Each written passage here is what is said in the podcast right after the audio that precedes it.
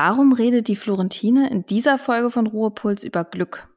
Die Frage hatten einige von euch bestimmt im Kopf, wo wir euch sonst immer Impulse zu Fachthemen geben. Aber glücklich sein ist, glaube ich, einfach die Basis für unsere Arbeit. Nochmal, Glück ist ja kein Luxus, sondern wenn ich zufrieden bin und resilient bin, dann bedeutet das auch, dass ich viel länger für diesen Beruf zur Verfügung stehen kann und in viel besserer Qualität zur Verfügung stehen kann. Also ich glaube, das ist der wirklich wichtige Punkt. Sagt auch Caroline Bialon heute in der Folge. Sie ist Ärztin für Allgemeinmedizin, aber auch Coach für Resilienz. Sie hat zum Beispiel das Buch Glücklich im Arztberuf geschrieben. Sie sagt, wir müssen im Job eh schon ständig funktionieren und uns bei Hierarchien unterordnen. Da ist es wichtig, die Augen offen zu haben für die glücklich machenden Details. Die Erfahrung von Selbstwirksamkeit ist, ähm, ist einfach total wichtig, dass das, was ich tue, auch funktioniert.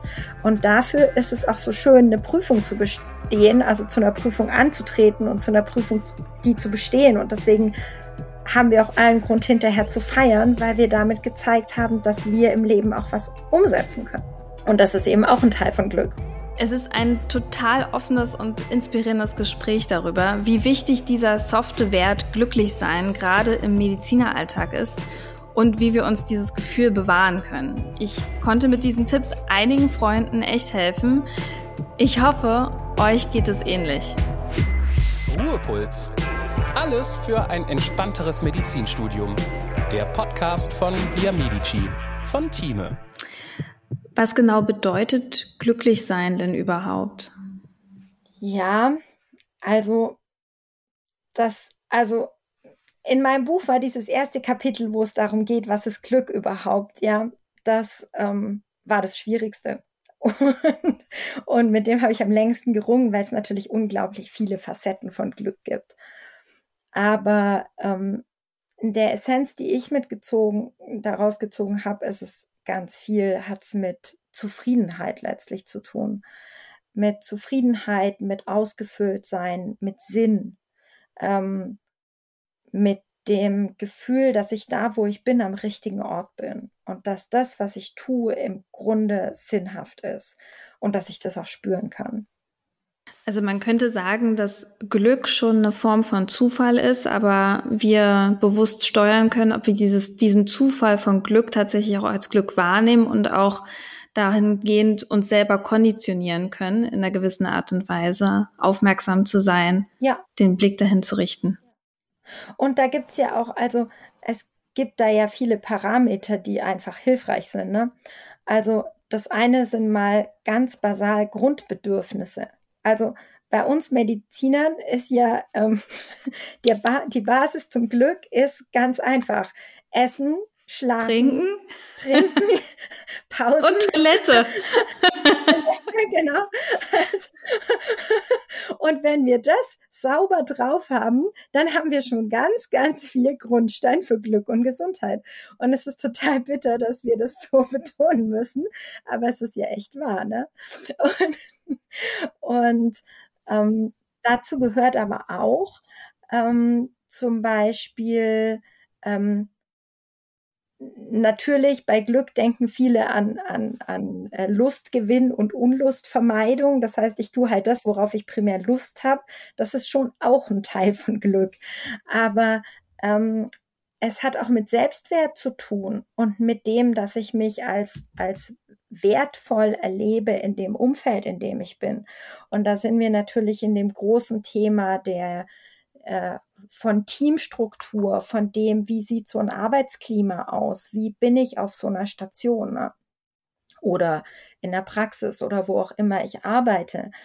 Ähm, fühle ich mich da getragen, fühle ich mich da als Mensch gesehen und auch gewürdigt und respektiert und als Teil einer Gemeinschaft. Weil ich es ja gerade so angesprochen habe, Glück ist ja auch so eine Form von Zufall. Glaubst du denn, dass man es nicht mehr beeinflussen kann und sich dem einfach so hingeben muss? ja, natürlich nicht. Also, ähm, nee, es wäre total frustrierend, darüber ein Buch zu schreiben. Es wäre so in der Liga der kürzesten Bücher aller Zeiten. Ne? Ja, Re Reklam Mini.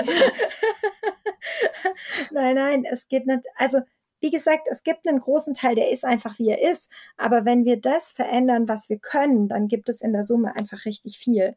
Und dann sind wir bei einem anderen Grundbedürfnis, nämlich bei dem bei, von Orientierung und Kontrolle.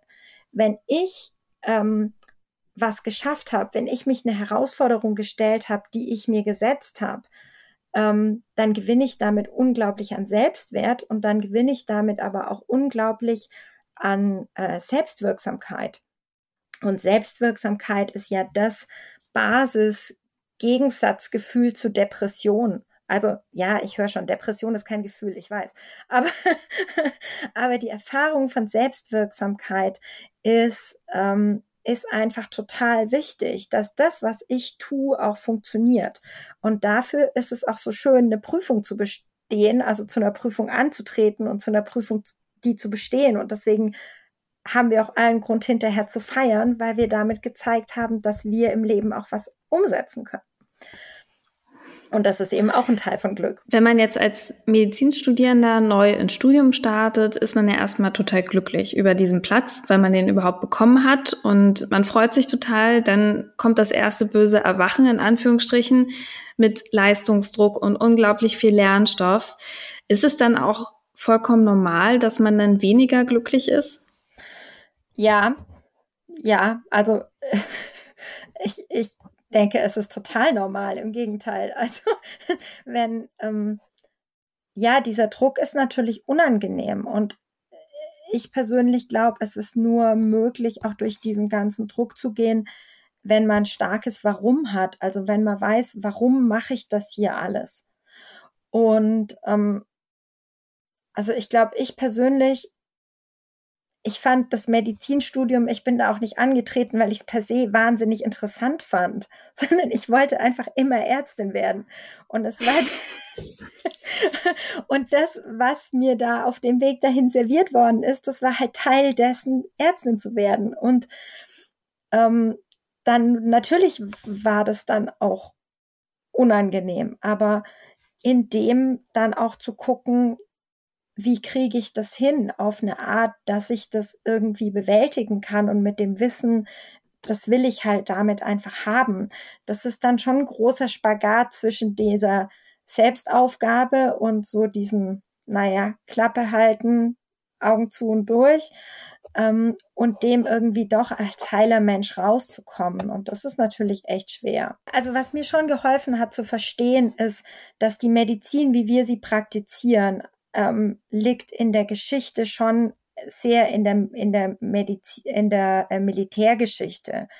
Und das, also die ersten Chirurgen, dieses ganze Wissen da, das stammt von, von, aus, von Militärärzten. Und das hat schon auch bis heute sehr viel im stationären Alltag von diesen militärischen Hierarchien. Und da geht's nicht um glücklich sein, da geht's um funktionieren. Und ähm, dadurch, dass es halt so viel ist und dadurch, dass es halt nachts um drei wirklich wichtig ist, trotzdem wach zu sein und seine Leistung zu bringen und wir das einfach auch trainieren müssen und da das Lust- und Unlustprinzip einfach irgendwie durch Disziplin gedeckelt sein muss, ähm, sind wir da bisschen in der Zwickmühle, weil das einerseits ist es wichtig, da auch stehen zu können und seine Leistung abzuliefern und andererseits heißt es nicht, dass wir uns rund um die Uhr selbst aufgeben müssen. Wenn du sagst, es ist eine Form auch von Zwickmühle, sei es jetzt ähm, der Leistungsdruck im Medizinstudium oder diese Tatsache, dass man im Nachtdienst dann plötzlich funktionieren muss, obwohl man todmüde ist, was kann denn jeder Einzelne oder jeder Einzelne für sich tun, um trotzdem mit diesen Herausforderungen glücklich zu bleiben? Essen, schlafen, trinken. Toilette? Nein, also es ist natürlich so. Das eine ist wirklich dieses Wissen, warum bin ich da? Also, und damit ist natürlich zum Beispiel auch gemeint, ich studiere nicht Medizin einfach nur, weil ich ein 1,0 Abi habe und nicht und man das damit halt machen kann. Ja, so das ist total nett, aber das würde mir persönlich da jetzt für das Glück nicht zwangsläufig reichen, ähm, dass ich wirklich weiß, warum gehe ich durch das alles. Und das andere ist tatsächlich dieses immer wieder auch persönlich auf mich achten. Also einerseits zu sagen, ja, das ist hier High Performance, die wir machen und kein kein Sportler, der wirklich was erreichen will, kein irgendwie sonstiger, der wirklich was erreichen will, würde halt jetzt sagen, oh, morgen bin ich ein bisschen müde und jetzt geht's mir nicht so gut und so. Darum geht's nicht.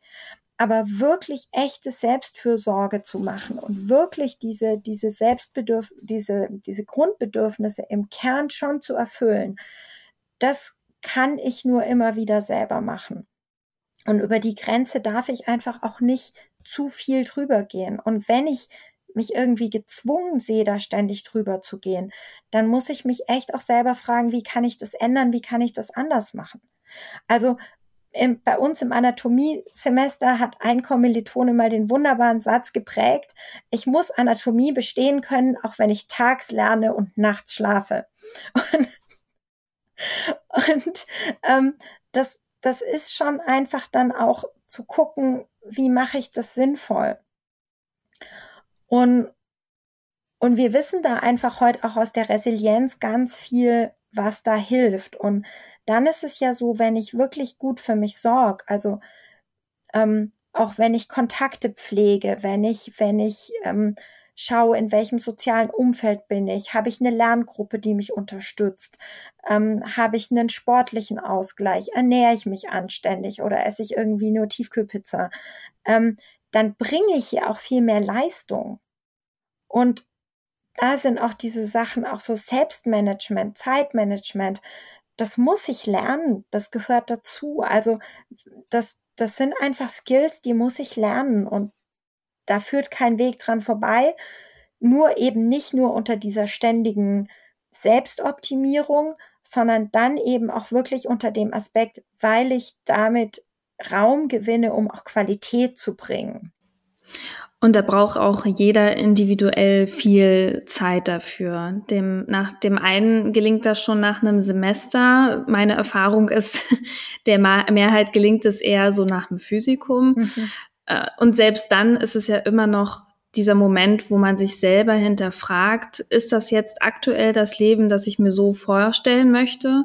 Und gerade jetzt mit Blick auf äh, den Abschluss und äh, Berufsstart und so habe ich natürlich viele Freunde in meinem Umfeld, die jetzt frisch anfangen und die kurz davor stehen zu sagen so, oh, Moment, halt, das ist gar nicht das, was ich wollte. Also das Leben, das, was ich nicht wollte. Der Arzt, der Arztberuf auf jeden Fall aber nicht unter diesen Bedingungen. Und ich glaube, das muss man sich auch vor Augen führen, sich selber zu sagen, was ist wichtig für mich, für mein Privatleben, was brauche ich, um zu entspannen, um runterzukommen. Ähm, ich kenne zum Beispiel ein, ein Beispiel ist, ich kenne jemanden, der gesagt hat, so wie ich jetzt aktuell arbeite, kann ich nicht. Ich habe gemerkt einfach, dass mein Leben auch beinhaltet, Rennrad zu fahren zu segeln, mit Freunden unterwegs zu sein. Und dafür brauche ich Zeit. Die Zeit, die mir mein Beruf aktuell nicht gibt. Und deswegen hat die Person sich quasi dafür entschieden, eine andere Fachrichtung zu machen, wo ihr diese Zeit dann mehr gegeben ist.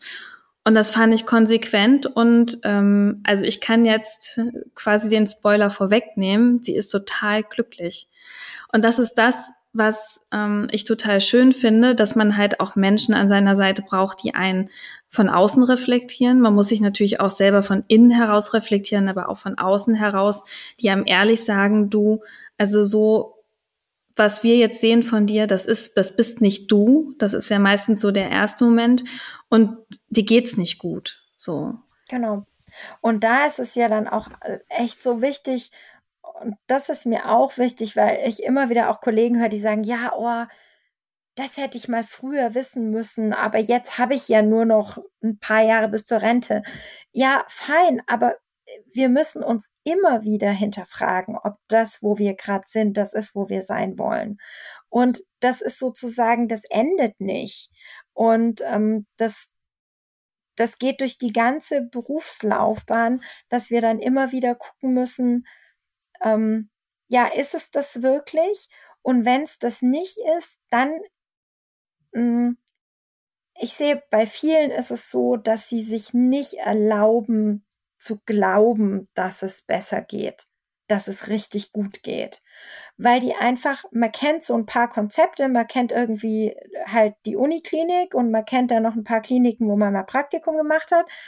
Und dann kennt man halt noch so vielleicht seinen, dann kennt man vielleicht noch so seinen, seinen Hausarzt oder so. Und so das das Persönliche, ähm, was man halt so selber mal erfahren hat.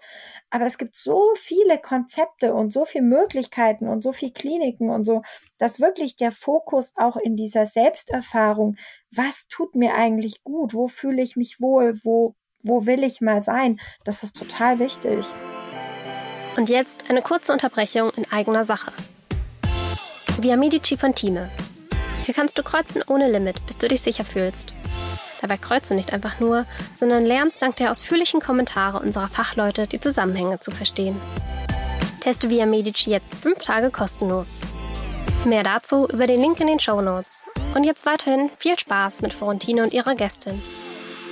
Also ich selber im Studium ähm, war halt auch immer an unterschiedlichen Punkten, so wo ich so gedacht habe, okay, ich freue mich, ich habe den Studienplatz bekommen, ich habe mich unglaublich gefreut, ich habe sieben Jahre darauf gewartet, das war für mich ein Highlight. Und dann war ich da drin und dachte so, boah, das ist aber echt anstrengend, musste da viel lernen, viele Nächte durchlernen und so, bis ich irgendwann so ein Gefühl dafür bekommen hat, wie viel muss ich machen und äh, wie viel muss ich vielleicht auch nicht machen, mhm. weil in vielen Fächern geht es nicht unbedingt um die Note.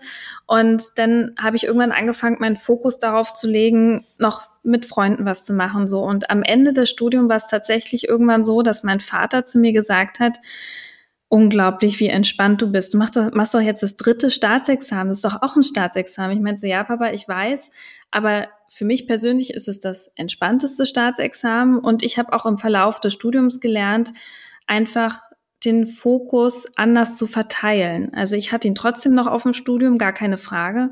Aber wie gesagt, ich mache Podcast, ich mache andere schöne Sachen und so hat jeder seins, was mhm. er gerne macht und was ihm gut tut und was er auch parallel braucht. Und das kriegt man der eine schneller, der andere weniger schnell, der andere mit Unterstützung von extern, der andere alleine. Das ist auch keine Bewertung, aber so braucht halt jeder anderen Support genau. ähm, seine Zeit dafür. Ganz genau, ja, absolut. Und eben, also Unterstützung ist ja wirklich verschiedenst, ob ich jetzt im Freundeskreis bin, ob ich mir äh, einen Coach oder einen Berater oder sonst wen dazu nehme. Das ist ähm, oder einfach wirklich da auch in Bücher gehe oder so. Das ist total gut. Also ich denke, in, in den medizinischen Fachgebieten würde keiner sagen, oh Gott, ich muss jetzt meinen Oberarzt fragen. Das machen wir einfach. Und wenn wir ein anderes Fach brauchen, dann fordern wir ein Konsil an. Und wenn es um uns selber geht und wir da irgendwie nicht, nicht so zu Rande kommen, wie das eigentlich gut ist, dann denken wir, oh Gott, was ist kaputt? Ich darf das doch nicht. Also das ist ja totaler, das ist einfach unlogisch, ne? und, und ähm, ja, deswegen, das, das ist total wichtig, das auch äh, sich zuzugestehen, sich das holen zu dürfen.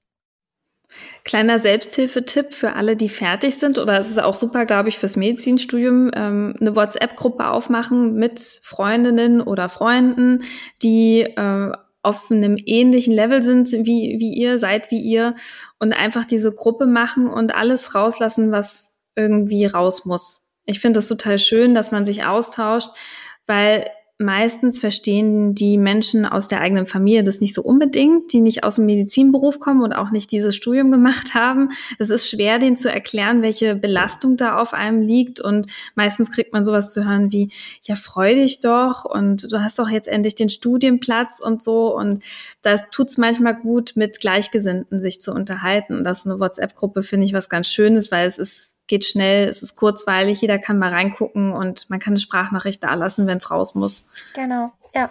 Also was ich da auch richtig cool finde, ist, dass es ja jetzt auch zunehmend so Mentorengruppen gibt, also wo man sich auch so einen Mentor suchen kann, quasi auch online. Ähm, das finde ich eigentlich auch eine richtig schöne Sache.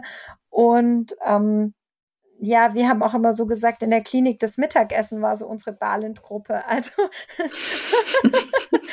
wo man so in einem geschützten Raum einfach ähm, das auch rauslassen kann. Und ich sehe das ja. auch auf den Rettungswachen. Das ist so heilsam, wenn man da einfach sich an den Tisch setzt und sagen kann, boah, wisst ihr, was ich vorher hatte, Mensch? Oder, oder irgendwie auch was Belastendes dann so seinen Raum hat. Und schon allein dafür sind solche Zeiten, wo man da einfach zusammen sitzt oder seine morgendliche Kaffeerunde hat oder so, ist es weit mehr als jetzt halt den Kaffee zu trinken oder da essen zu gehen und so. Und das ist schon einfach was richtig Wichtiges, ja. Im medizinischen Alltag ist man ja auch viel mit Unglück und Leid konfrontiert. Also Tod und Sterben gehört ja zum Beruf dazu. Wie kann man trotz dieser ständigen Konfrontation gleichzeitig glücklich sein? Ja, also wir machen gleich nochmal eine Podcast-Folge heute. ähm, nein, Spaß natürlich. Also das eine ist wiederum diese Sinnhaftigkeit, ne? Sinn und das Glück, wie ich es eben da verstanden wissen will, heißt ja eben nicht, dass es die ganze Zeit sich super anfühlt, ja. Also es kann einfach, es ist sehr, sehr sinnhaft, jemanden zu begleiten. Also gerade Palliativmedizin habe ich immer als wahnsinnig sinnhaft und befriedigend letztlich erlebt, weil es auch so, so eine eigene, ja, Wärme und Schönheit hat, wenn man wirklich weiß, ich habe den Menschen gut begleitet. Und das, ja, und, und auch die Angehörigen und so.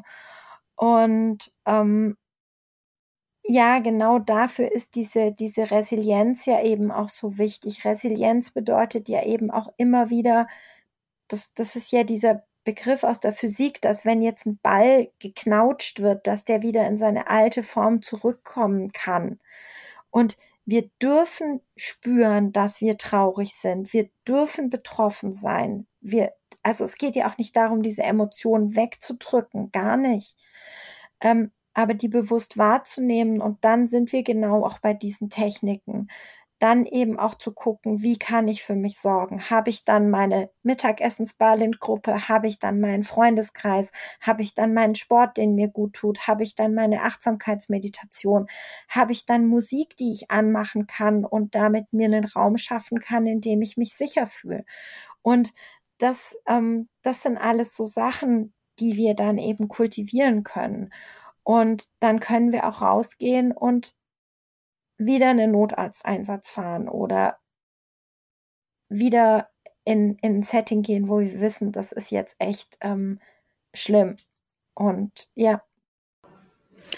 Es gibt ja auch so unterschiedliche Szenarien. Einerseits damit grundsätzlich gut umgehen zu können, Situationen in Momenten damit nicht so gut umgehen zu können und dann halt sich Unterstützung zu holen, wie auch immer die aussehen mag, oder halt äh, zu realisieren, dass man damit gar nicht umgehen kann. Also das kann ja auch gut sein und selbst dafür gibt es Optionen, also zum Beispiel Forschung. Also wenn man merkt mit Tod und Sterben, das ist nicht so seins äh, oder ihrs, je nachdem, äh, in die Pharmaindustrie oder also es gibt beruflich immer noch Auswege und andere Zweige, die bestimmt auch sehr erfüllend sein können man, so dass man nicht sagen kann, dass man in diesem Beruf gefangen ist und man muss dann irgendwie sein sein, sein, sein auferlegtes Los irgendwie ähm, wahrnehmen, sondern man hat das ja in der Hand. Man kann sein ja. Leben ja steuern, bewusst.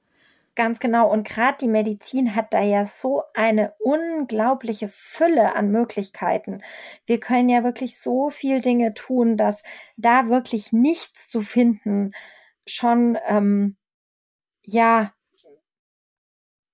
wenn ich jetzt sehr provokativ wäre, würde ich sagen, wenn, dann wäre das auch eine Entscheidung, ja. ja, ganz ja, richtig. also, ja, ich denke, dafür haben wir heutzutage so viele Möglichkeiten und das, das liegt dann vielleicht nicht auf der Hand, aber es gibt auch ganz viele Angebote, was man dann alles machen kann oder wohin man gucken kann.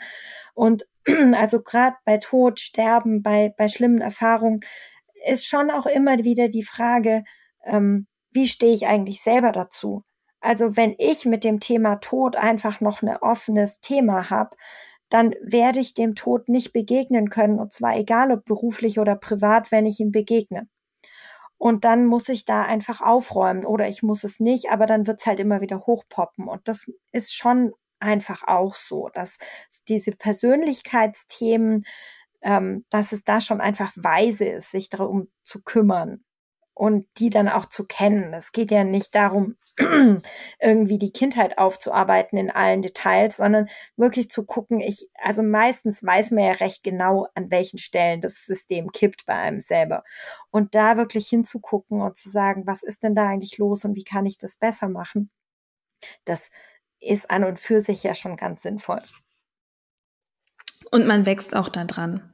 Total man wächst ähm, an den Situationen und ich kann mir auch, also ich weiß noch ganz genau, als ich den, das erste Mal einen toten Menschen gesehen habe, das war ein Pathologiesaal, das war noch während meiner Ausbildung und ich fand das total gruselig. Ich hatte so Gänsehaut überall, weil ich das so seltsam fand. Und nicht, dass ich das jetzt bagatellisiere oder vereinfache, aber trotzdem gewöhnt man sich daran und weiß auch ganz genau, genau, dass zum Leben halt auch Sterben und Tod dazugehört. Und nicht alles liegt in unserer Hand und es tut mir gut zu wissen, so, wir tun unser Bestes, was wir können. Wir sind Menschen, keine Maschinen, das heißt, Fehler passieren auch mal, aber wir tun unser Bestes. Und ähm, dazu gehört auch manchmal zu scheitern und das ist auch okay. Absolut. Und wir hatten schon davon gesprochen, dass man ja mit vielem konfrontiert wird im Krankenhaus, mit Personalmangel, mit Überforderung, äh, mit Überstunden, also wirklich viel, das einen belastet von außen.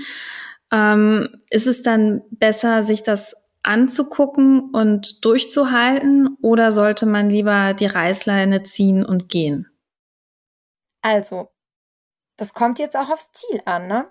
Also wenn ich einfach das Ziel habe, wie es bei mir war, ich wollte Allgemeinärztin werden, dann hilft das halt nichts, wenn ich die Reißleine ziehe und in die Pharma gehe, weil das ist einfach nicht das, wo ich hin will, ja. Ähm, und ich habe die Erfahrung gemacht, dass auch dann sich wieder die Frage stellt, wo gehe ich hin? Also zum Beispiel in meiner Zeit ich war in Freiburg, einem, in einer Klinik, die zur Uniklinik gehört. Da hatte ich mein schlechtestes Gehalt und meine schlechtesten Arbeitsbedingungen. Ich würde die Zeit nicht missen wollen, weil ich unglaublich viel gelernt habe. Aber ähm, ich bin dann auch gegangen, als ich das gelernt habe, was ich da lernen wollte. Und danach, zum Beispiel, war ich in einer ganz super gut ausgestatteten Klinik in Thüringen, wo ich noch Strukturpauschale bekommen habe, weil da einfach niemand hin wollte. Wir waren ziemlich gut besetzt. Ich habe alle Überstunden vergütet gekriegt, die ich aber eigentlich kaum gemacht habe. Und ähm, es war also vom Preis-Leistungs-Verhältnis die beste Zeit ever, sogar noch besser als die Schweiz. Und ähm, und ich habe aber wahnsinnig viel dort gelernt, weil die einfach sehr gut ausgestattet waren und total breites Patientengut hatten. Und dann ist halt die Frage, ähm, ja, mein Gott, wenn ich weiß, das ist jetzt für eine bestimmte Zeit oder so, dann warum nicht auch einfach dann mal den Ort wechseln und dann klingt's halt vielleicht nicht so schick wie Uni weiß ich nicht oder so, dann dann ist es halt irgendwas anderes, was vielleicht vom Namen her nicht so toll ist, aber was mir einfach den Inhalt gibt. Und ich glaube, da sind wir manchmal auch so auf das Etikett geprimed, dass wir vergessen, den Inhalt anzugucken und wir denken nur, ja, weil es halt jetzt hier so schlecht ist, ist es überall schlecht. Aber das stimmt halt so einfach auch nicht. Da kenne ich auch einige Beispiele, die dann schlechte Arbeitsbedingungen akzeptieren, einfach aufgrund dessen, weil dann das Labeling so toll ist und man da, so zum Thema Ziel, weil man gerne im Ausland eine gute Forschungsstelle bekommen möchte und dann sagt, okay, dann nehme ich das halt hin an diesem Krankenhaus, dass die Bedingungen so schlecht sind, aber der Name im Lebenslauf, der steht drinne. Ja, und wenn ich dann sage, na gut, ich brauche da jetzt halt ein halbes Jahr, dann reiße ich das halbe Jahr halt runter. Kann ich ja auch machen. Aber ich muss es halt wissen, dass das jetzt meine Entscheidung ist, die ich aus dem und dem Grund treffe. Und nicht das System, das so schrecklich ist, dass es jetzt ähm, mir keine andere Wahl lässt. Also da sind wir wieder bei der Selbstwirksamkeit. Ich kann alles tun, wenn es meine Wahl ist. Und dann stehe ich das auch durch und dann werde ich da auch voraussichtlich nicht dran zerbrechen. Aber wenn ich das Gefühl habe, das ganze System ist so schrecklich und deswegen kann ich da nicht meinen Weg finden, dann wird's halt echt blöd. Der Beruf als Arzt oder Ärztin ist ja super sinnvoll. Total. Ne? Also gar keine Frage. Und viele denken ja, ja dass darin schon alleine die Erfüllung liegt. Reicht denn dieses Gefühl aus, um dauerhaft glücklich zu sein? Mhm. Guck, ich sehe, das ist so ein bisschen wie beim Elternwerden, ja? Da kommt dieses süße, goldige, neugeborene Baby und man liebt es, ob es schreit oder nicht und es ist alles wunderbar und es ist total sinnhaft. Aber wenn ich jetzt einfach ähm, ein halbes Jahr lang nicht schlaf und einfach, ich kenne Freundinnen, die sind abgemagert, weil sie einfach nicht fertig gebracht haben, ihre eigene Mahlzeit zu Ende zu bringen. Die haben einfach schlecht geschlafen, sich da das war einfach furchtbar, dann, dann haben die immer noch den Sinn, aber sie sind trotzdem fertig. Und irgendwann ist halt die Wahrscheinlichkeit groß, dass sich dass sich das auch gegens Kind richtet oder gegen den Partner oder gegen irgendeine andere Stelle. Ähm, und deswegen, solange wir nicht auch einfach auf uns achten und dafür sorgen, dass sich unser Akku immer wieder füllt, kann das draußen so sinnhaft sein, wie es will. Es wird nicht funktionieren. Weil ich bin ja das, ich, ich bin ja quasi die Quelle, aus der das dann kommt. Und dann kann die Aufgabe so sinnvoll sein, wie sie will. Wenn, wenn die Quelle trocken ist, dann passiert halt irgendwann nichts mehr.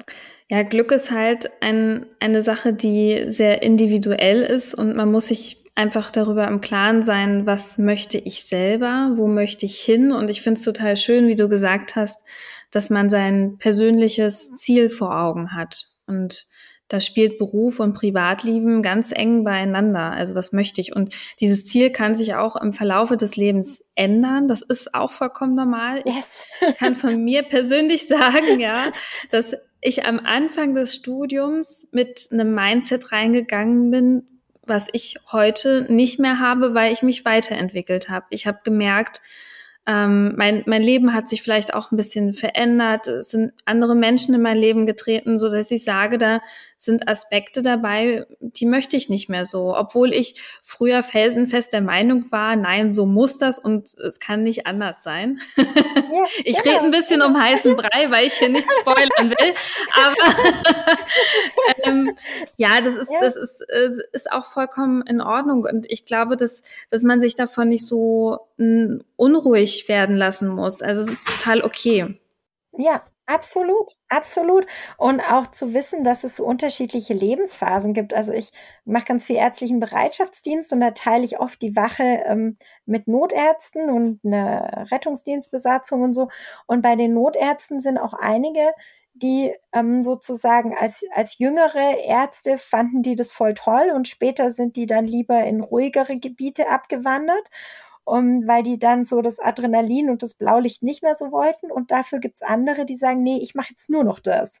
Und das weiß man manchmal auch nicht so ganz genau, wohin sich das entwickelt. Und das darf man sich dann auch einfach eingestehen. Und das ist dann auch eine Stärke, das zu merken. Ja, Caroline, an der Stelle würde ich sagen, vielen lieben Dank für deine Zeit. Äh, es war sehr, sehr spannend. Es tat auch gut, sich mit dir auseinanderzusetzen, zu unterhalten. Und ich kann cool. sagen, ich hatte in der letzten Zeit viele Gespräche mit ähm, Freundinnen, die ja ein bisschen demotiviert waren, was den Berufsstaat angeht. Und ich hoffe, dass einigen Leuten da draußen das hilft, äh, sich die Folge anzuhören. Ansonsten sprecht miteinander und ja, vielen Dank für deine Zeit. Voll gern, ich danke dir und ähm, ja, es hat voll Spaß gemacht. Also vielen, vielen Dank. Bis dann. Bis dann. Das war Ruhepuls. Euer Podcast für ein entspannteres Medizinstudium von Via Medici, dem Lern- und Kreuzportal für nachhaltiges Lernen in der Medizin von Thieme. Redaktion Antonia Köser und Dr. Vera Prenosil. Producer Johannes Sassenroth und Moderation Florentine Klemann.